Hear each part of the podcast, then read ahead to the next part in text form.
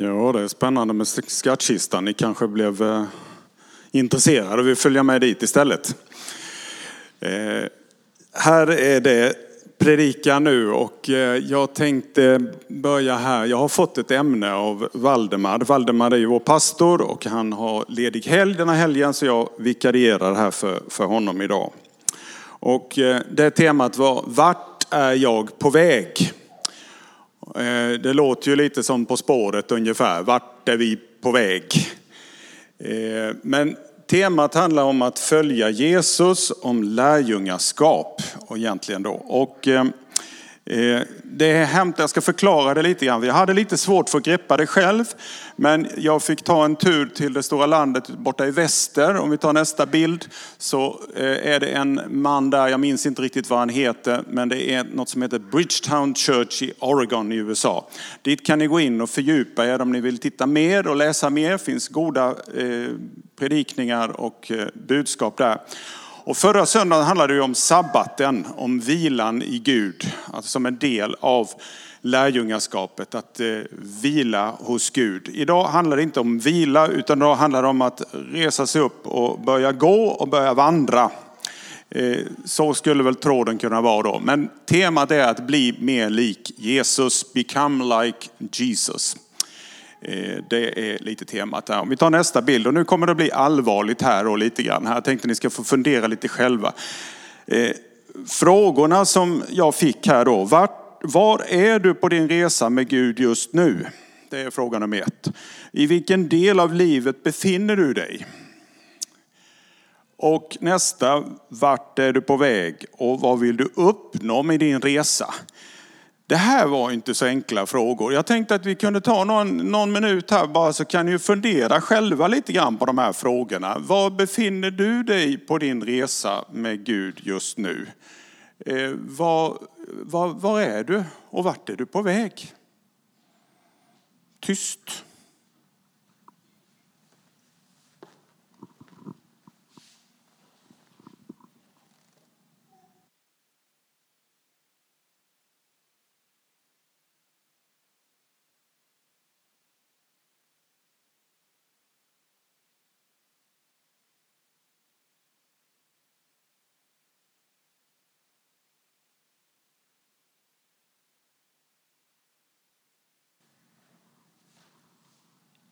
Ja, det var väl inte helt enkla frågor eller? kan man fundera på mycket. Ja, lärjungaskapet, att vandra med Jesus. Och då tänkte jag ta texten här som jag har valt för det här då. Den är en fantastisk bibeltext. Går det att läsa? Det gör det hoppas jag. Lukas. Och är du ny i Bibeln eh, så rekommenderar jag verkligen läsa Lukas evangeliet. Jag tycker det är ett fantastiskt evangelium där man kan följa verkligen Jesu liv och vad som händer. Vi sitter på, eh, nu vi har ett möte på torsdagskvällarna där vi träffas några stycken och läser Johannes evangeliet och det är lite annan karaktär. Lukas är lite mer direkt så här. Det, det, ja, det är väldigt spännande att läsa och den här texten har fascinerat mig många gånger. Det handlar om tullindrivaren Levi, alltså en skattemas egentligen, som ju då jobbade för, för eh, romarna och som var eh, inte så populär egentligen tror jag. Det var en rätt så eh, impopulär person. Levi kallas. Och man tror att det är Levi som sedan har skrivit Matteusevangeliet. Det är en av lärjungarna. En av Jesu lärjungarna. Och så här lyder texten. Sedan gick Jesus därifrån och fick då se en tullindrivare vid namn Levi sitta utanför tullhuset. Han sa till honom, följ mig. Levi lämnade allt, steg upp och följde honom. Bara den inledningen. Levi gav en fest för Jesus i sitt hus och där var en mängd tullindrivare och andra som låg till bords med dem. Men fariseerna och särskilt de skriftlärda bland dem blev förargade och sa till hans lärjungar, hur kan ni äta och dricka tillsammans med, med tullindrivare och syndare? Jesus svarade, det är inte de friska som behöver läkare utan de sjuka. Jag har inte kommit för att kalla rättfärdiga till omvändelse utan syndare. Ska vi be en bön? Kära far, jag tackar dig för ditt ord och jag tackar dig för att du vill tala till oss den här stunden. Välsigna det du har lagt på mitt hjärta och välsigna våra hjärtan. Låt oss sitta med öppna hjärtan allesammans och tala till oss du Herre. Amen. Ja.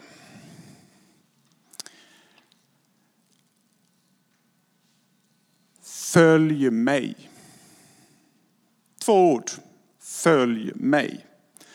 Två ord som jag är säker förändrade den här personen Levis liv fullständigt. Det vände helt upp och ner på hela hans liv och förvandlade det. Och eh, jag tror att de där ögonen som han mötte i Jesus, de, han, de glömde han aldrig. Det var någonting som präglade hela hans liv. Och när någon säger följ mig, kom med mig, då har man ju två alternativ egentligen. Antingen så följer man med eller så sitter man kvar. Och det står här då vad Levi gjorde. Levi lämnade allt och steg upp och följde honom. Det är lärjungaskapet i en syntes kan man säga. Men sen blir det en spännande fortsättning också här när han, när han då inte stannar där utan han, någonting händer med honom. Han fortsätter och han bjuder in till en fest för sina vänner. Och dit kommer inte bara de religiösa ledarna, fariseerna, som blir jätteirriterade. Utan dit kommer även hans kompisar, vänner och allihopa. Han bjuder in till en fest hemma. Och där umgås de allihopa. Och Fariséerna blir arga för Jesus då som är lärare och en rabbin, han umgås med dem som inte är godkända. Och en tullindrivare då, han var, man såg ju ner på honom. Han var då, tillhörde ju en ockupationsmakten och, och eh, var, var inte populär i samhället alls. Men Jesus han förordade var tillsammans med dem som insåg att de var syndare, att de behövde hjälp, att de behövde Jesus. Och den här texten talar ju väldigt tydligt om att, att följa Jesus, det får konsekvenser för livet. Lärjungaskapet börjar med en kallelse till efterföljelse som får konsekvenser för livet. Jag har egentligen bara två punkter. Det här är min första punkt då, som ni ser där. Lärjungaskapet börjar med en kallelse till efterföljelse. Och eh, jag har... Det här ämnet har jag många gånger tänkt på. Jag läste en bok för många år sedan som har gjort så mycket intryck så jag måste nog visa den. Jag har visat den förr. Den är skriven av, om vi tar nästa bild, av en, en tysk präst under andra världskriget som, som eh, dog i koncentrationslägren. Han blev avrättad, eh, det står där, 9 april 1945. Han tillhörde motståndsrörelsen mot nazismen och kämpade för eh, den så kallade bekännelsekyrkan i Tyskland. Han har skrivit den här boken som heter Efterföljelse. Och Dietrich Bonhoeffer var en, var en person som fick följa Jesus på ett väldigt radikalt sätt, men som skildrade på ett sätt som jag tycker är väldigt utmanande. Och eh, han säger så här, det är ingenting annat än ett direkt förhållande till Jesus Kristus. En relation som bryter igenom varje program, varje ideal, varje lagiskt system. Kallelsen till efterföljelsen är alltså ett direkt förhållande till Jesus Kristus. Ett nådens genombrytande av alla lagiska system på grund av honom som kallar. Den, den är ett rop av nåd, ett bud av nåd. Kristus kallar, lärjungen följer. Jag tycker det är väldigt starkt uttryckt. Att följa Jesus jag tror för många idag så tror man att det handlar om, ja, bli en bättre människa kanske. Att följa ett ideal och att liksom följa vissa principer eller en lära bara. Nej, det handlar om att följa en person. Det är det som är kärnan i efterföljelsen. Det handlar om att gå med Jesus. Och det handlar om en helt ny, eh, ett helt nytt liv en nyskapelse av tillvaron. Och den som hör kallelsen har egentligen bara två alternativ framför sig. Att följa eller inte följa. Så radikalt är efterföljelsen till Jesus. Och det är det som Bonhoeffer skildrar i den här boken och som han också fick uppleva väldigt tydligt för han fick också dö martyrdöden i, i det i nazistiska Tyskland. Ja, då är min fråga till dig, har du börjat följa Jesus? Har du hört hans röst? Följ mig. Om du inte har gjort det så är han här idag och han kallar dig på samma sätt, likadant. Och det kan bli precis på samma vis som för Levi. Följ mig. Det är Jesu ord till dig idag. Det handlar om att lämna allt och följa mästaren Jesus. Och jag minns själv när, när det blev så där riktigt tydligt för mig själv i en samling, jag tror det var, ja, det var något sånt här nattmöte hette det på den tiden när man skulle ut och, och kolla efter tjejer. Då. Det är lika bra att erkänna det, det var det det gick ut på. Och jag satt där klockan 10-11 på kvällen och, och, och det var en, en person som talade om efterföljelsen och det träffade mitt hjärta. Och det blev en, någonting helt annat än vad jag hade tänkt mig den där kvällen kallelsen till efterföljelse, att bli en lärjunge. Du har kanske säkert själv en sån upplevelse när Jesus kallade dig. Levi är verkligen ett föredöme tycker jag i detta. Det är, det är väldigt spännande att läsa det. Han lämnade allt, han steg upp, han följde Jesus. Och han lät inte bara bli det att han följde Jesus, utan han bjöd också in alla sina vänner och berättade för dem.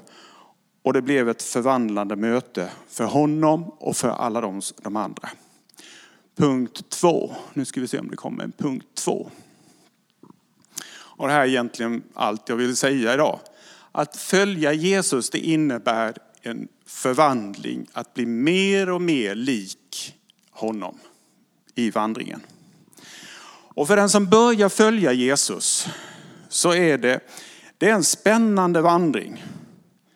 Som, som ha en början och som fortsätter. Vart är jag på väg? Jo, jag vandrar vidare med Jesus tillsammans med honom. Det är en vandring med Jesus. Och I Johannes 3 så talar Jesus om att man måste bli född på nytt. Det måste ske någonting, en andlig nyfödelse inne i oss. Då. Och det här kan ju ske i ett nu. Men för en del av oss så kan det vara en process också. Det tar, tar ett tag då. Den här förvandlingen, den kom inte på en enda gång. Det krävs justeringar inifrån och ut, en förvandling som ibland behöver gå på djupet i våra liv. Och då ska vi läsa andra Korintierbrevet här tänkte jag nu. Och nu kommer vi in på det här lite mer. Att jag tror att att följa Jesus, det är inte bara att komma till himlen då. Så har vi tänkt ibland. Ja, en dag så ska jag komma till himlen, det är målet. Nej, men att följa Jesus det är också att bli förvandlad. Att bli transformed som han sa i, i den här eh, amerikanska församlingen. Transformerad kan man nog säga nästan på svenska också. Men vi läser från eh, andra Korintierbrevet nu. Kapitel 3, vers 18. Och där säger Paulus så här, alla vi Herren, jag läser från 17. Herren det är anden och där Herrens ande är, där är frihet. Och det är viktigt också. Jesus tvingar ingen. Gud tvingar ingen. Det är frihet. Man följer av fri vilja. Och alla vi som utan slöja för ansiktet skådar Herrens härlighet förvandlas till en och samma avbild. Vi förhärligas av denna härlighet som kommer från Herren, anden. Där talar Paulus om den här förvandlingen då. Och i kapitel 5, där finns ett viktigt ord också som jag tycker är, är nyckel för att förstå den här förvandlingen. Den som är i Kristus är alltså, vadå? En ny skapelse. Det är en nyskapelse i människan. Det måste hända någonting på insidan inne i oss. Det gamla är förbi, något nytt har kommit. Och varifrån kommer allt detta? Allt detta har sitt upphov i Gud. Som har försonat oss med sig genom Kristus och ställt mig i försoningens tjänst, säger Paulus. Ja, hur ska man förstå den här förvandlingen då? Ja, jag vet inte, nästa bild eh, är en liten illustration på det här. Jag gillar fjärilar. Jag gillar andra insekter också, jag gillar spindlar också, men jag har inte hittat någon illustration för spindlar i detta. Men fjärilar är fantastiska. Har ni sett fjärilar? Har ni sett hur de ser ut från början? Hem, nere på vårt sommarställe så hade vi en, en hel hög med nässlor. Och plötsligt så fylldes nästan den nässelhögen med, med larver som käkade nässlorna. Ja, det där var fjärilslarver som skulle bli fjärilar sen. Men de var inte så vackra när de höll på med våra nässlor där. En fjäril går ju igenom en fantastisk förvandling. Och man skulle kunna prata i timmar om fjärilarnas liv, hur de flyttar. De flyttar från norra Europa till södra Afrika, till Afrika, inte till södra Afrika, men ner till Medelhavet. Hur de flyttar och hur de, hur de eh, det, det är ett under fjärilarnas liv. De går igenom det som kallas, det ordet som finns här, metamorfos. Och det betyder förvandling då. Metamorfos. Från att vara en liten larv och sen spinner man in sig i sin kokong och så kommer det fram en vacker fjäril. Det är en fullständig förvandling. Och det är det det kristna livet handlar om. Det är inte bara putsa lite på ytan eller försöka fixa till sig lite och bli lite bättre. Utan det handlar om en fullständig förvandling.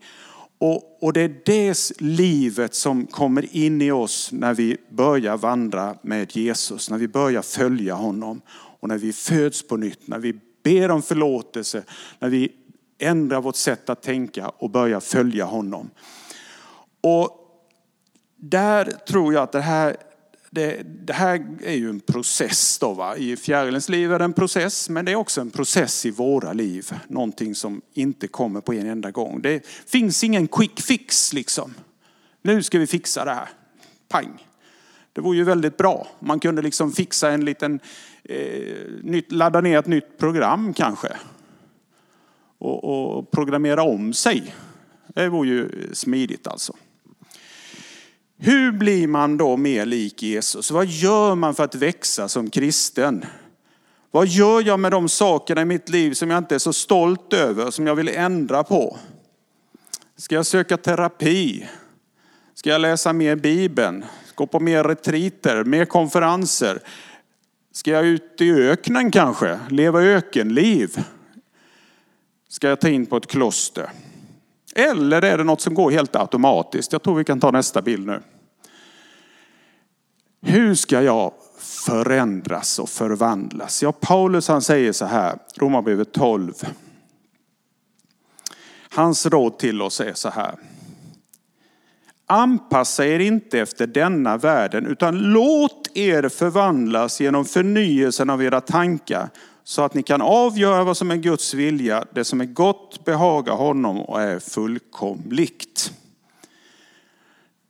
Där har vi lite Paulus recept för den här förvandlingen. Då. Och, och här skulle jag vilja säga att det, det, är ett både och. Gud verkar i oss, men vi behöver också vara med i den här processen. Och det har jag funderat på idag. Vad är det som påverkar oss idag? Hur har vi det egentligen? Vi sköljs över en massa information hela tiden. Och inte minst ur våra telefoner och datorer. Det bara flödar information som formar oss hela tiden.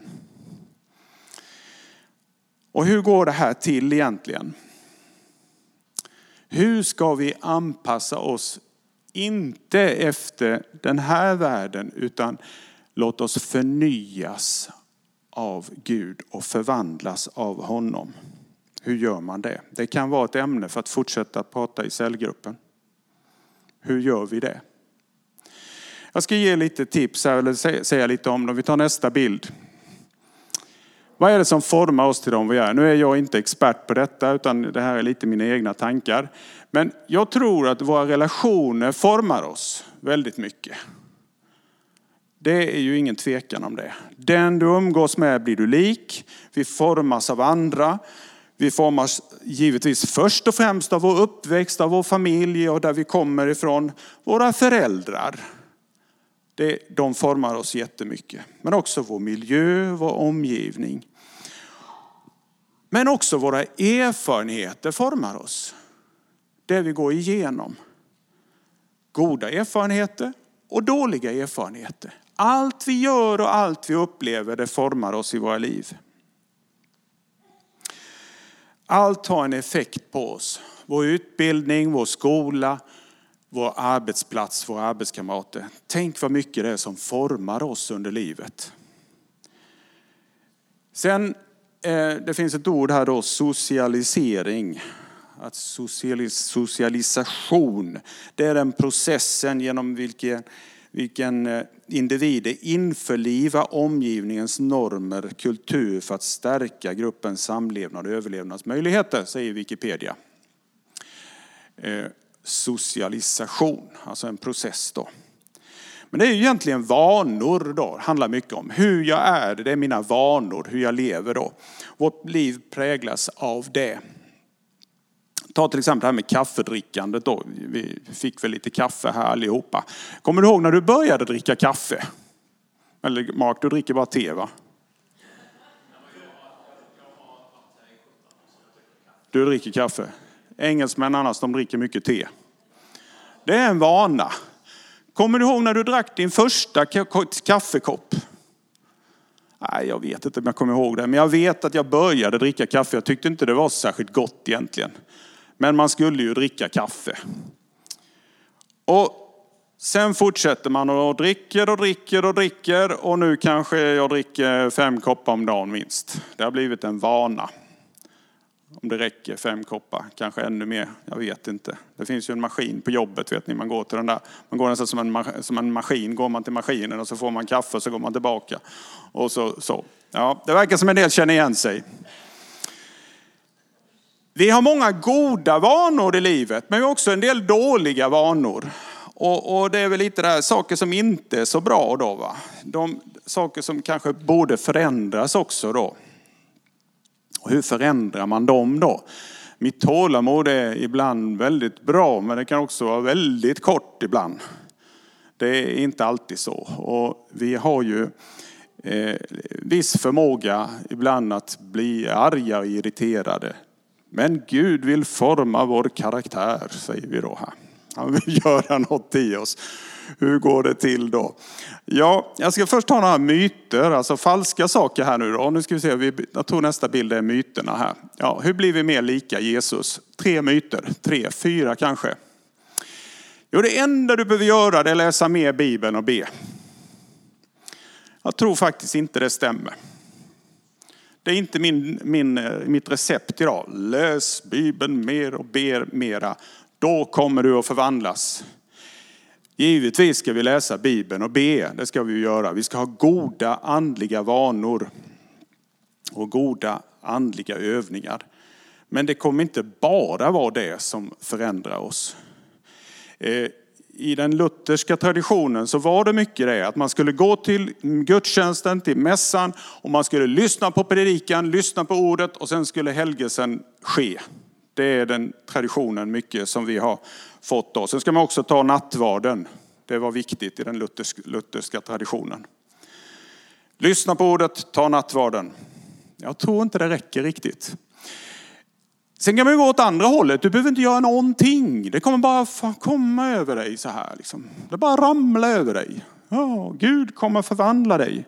Och jag ska erkänna att jag har faktiskt levt lite i det ibland. Jag tänkte att lovsången, ja, men det är ju så fantastiskt med lovsång.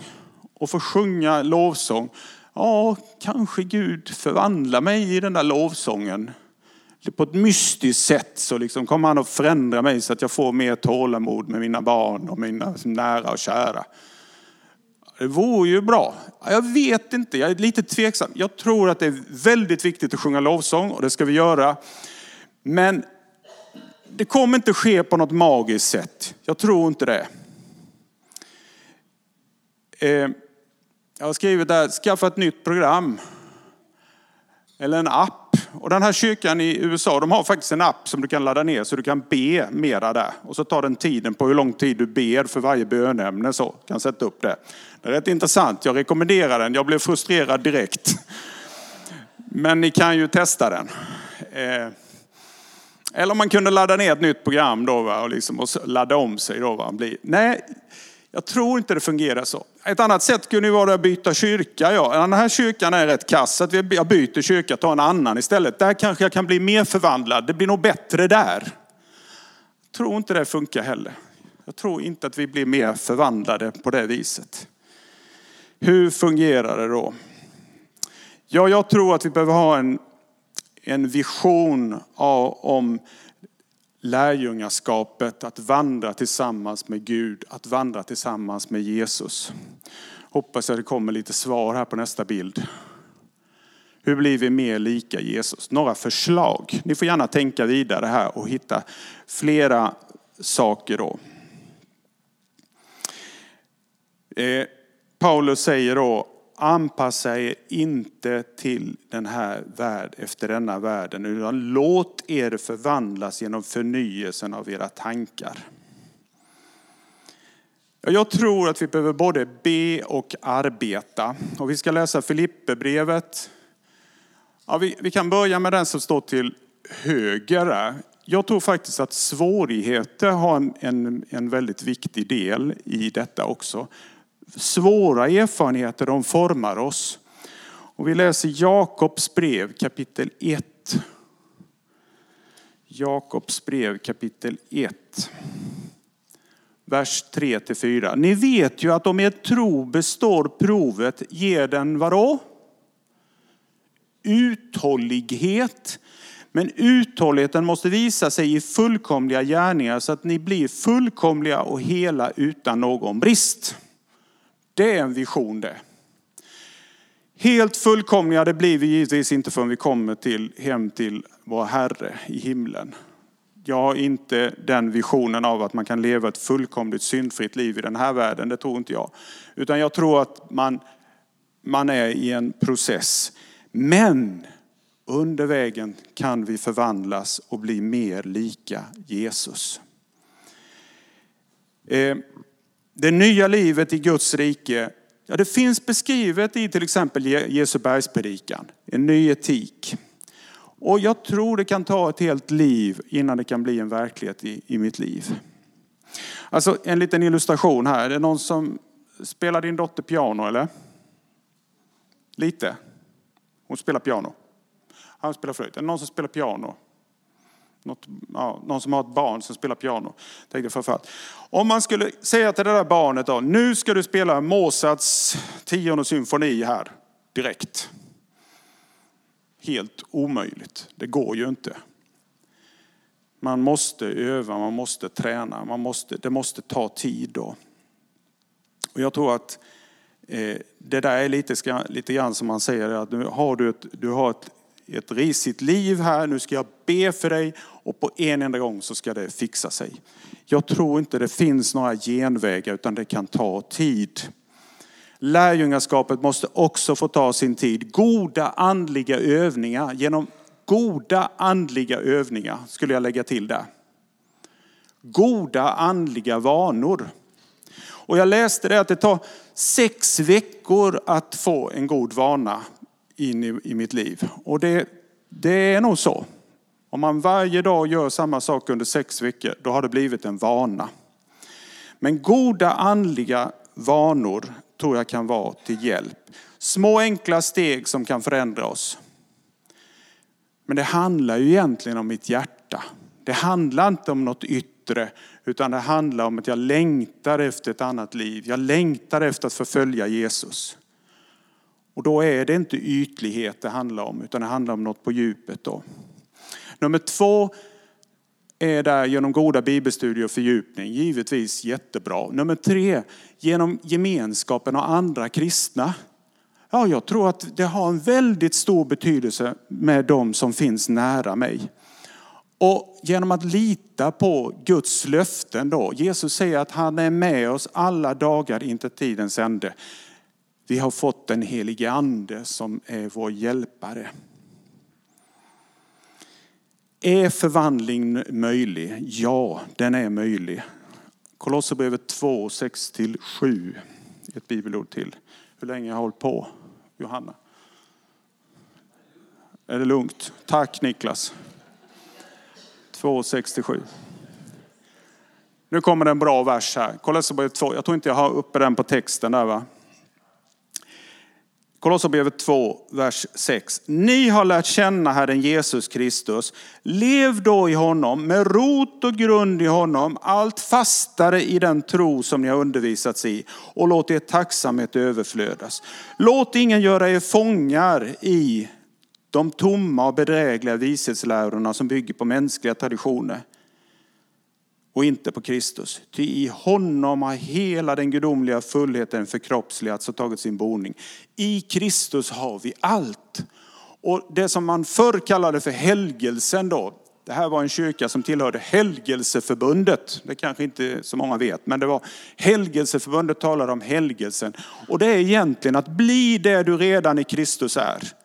I Kristus har du fått alltihopa, men du behöver fortsätta och arbeta på din frälsning. Och då måste vi läsa Filipperbrevet med, det har jag inte läst här. Filipperbrevet 2. Därför mina kära, ni som alltid har varit lydiga, arbeta med fruktan och bävan på er frälsning. Jobba på det. Inte bara som när jag var hos er, utan ännu mer nu när jag är långt borta. Och så säger Paulus så här, helt motsägelsefullt. Ty det är Gud som verkar i er i både vilja och gärning för att förverkliga hans syften. Alltså är det både och. Det är både vi som jobbar, men Gud verkar. Det kan vara lite svårt att hålla ihop, men så är det. Okej, några gym här nu då. Nästa bild. Fem gym för andlig tillväxt och mognad.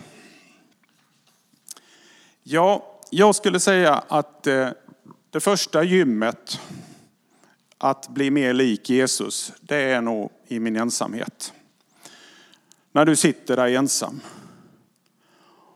och du söker Jesu närvaro. Där händer saker, självklart. Och kanske vi skulle göra som de här eh, amerikanska vännerna, ladda ner appen och utmana oss själva till 10 minuter quiet time varje dag. Det behöver jag i alla fall. Eh, kanske inte någon, så många fler, men jag behöver de där 10 minuterna som jag inte tar alltid. Ensamheten med Jesus. Nummer två då, våra närmaste. Ja, det är ju de som är mig närmast då. Min familj, en personlig relation till någon annan. Det kan vara bland det svåraste gymmet. Där kan man behöva träna mycket i att bli mer lik Jesus. Nummer tre, det är cellgruppen. Det är nästa gemenskap. Varje vecka att mötas i en liten grupp och träffas i en liten grupp. Det betyder oerhört mycket det är en viktig träningslokal också för att bli mer lik Jesus. Och den fjärde då, det är det som vi är samlade till idag, församlingen. Varje söndag träffas och mötas. Det är en välsignelse, en träningsmöjlighet och ett sätt att bli mer lik Jesus. Sen har jag lagt till alla kristna där också och tänkte på samfund och tänkte på hela Sverige och hela världen. Ja, vi är en del av det också och det formar oss också. Ja, nu är jag på avslutningen. Jesus är här idag också. Han kallar dig att följa. Han kallar dig att följa honom idag. Om du inte har börjat att följa honom än så kan du göra som Levi. Du kan resa på dig idag. Det kommer finnas någon där nere som kan be för dig om du vill ha hjälp i förbön. Så kan du resa på dig och du kan gå ner dit bara. Precis som Levi. Låt inget hindra dig. Ingenting. Jesus är mycket mer än ett fint föredöme. Han är mästaren som vill förvandla ditt liv. Låt honom bli din Herre. Det är det det kristna livet handlar om. Att Jesus är Herre i mitt liv. Han är min mästare. Han är den jag följer. Och till oss som har vandrat ett tag vem håller jag på att formas till? Vem ser jag framför mig? Ser jag, ser du Jesu avbild i dig själv? Vill jag, vill du förändras? Romarbrevet 8 till slut här. Romarbrevet 8 kapitel, eh, vers 28.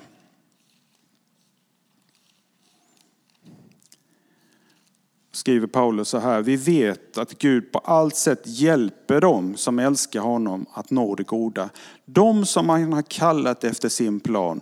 Ty de han i förväg har utvalt har han också bestämt till att formas efter hans sons bild. Där har vi det här. Formas efter hans sons bild. Så att denne skulle vara den förstfödde bland många bröder. Att bli mer lik Jesus. Vilken utmaning. Ja, vart är jag på väg? Ingen av oss vet egentligen så mycket om vår morgondag. Ja, inte ens mycket om den här eftermiddagen. Varje dag är en gåva från Gud. Och du och jag har en möjlighet och en utmaning i att följa Jesus i vår vardag. Vad vill jag bli? Vill jag bli en frustrerad och, och bitter människa eller vill jag bli en hängiven Jesus efterföljare? Och när, när du och jag skriver vår biografi en dag, vad kommer det att stå i den? Börja dröm, börja reflektera, ta steg framåt, våga utmana dig själv. Men ta emot min uppmuntran framför allt idag, att det är möjligt. Du kan bli mer lik Jesus. Du kan formas i ditt kristna liv, i ditt inre. Överlåt dig på nytt till honom. Men kom ihåg att det är Gud som verkar i dig. Han verkar i dig. Ska vi be tillsammans.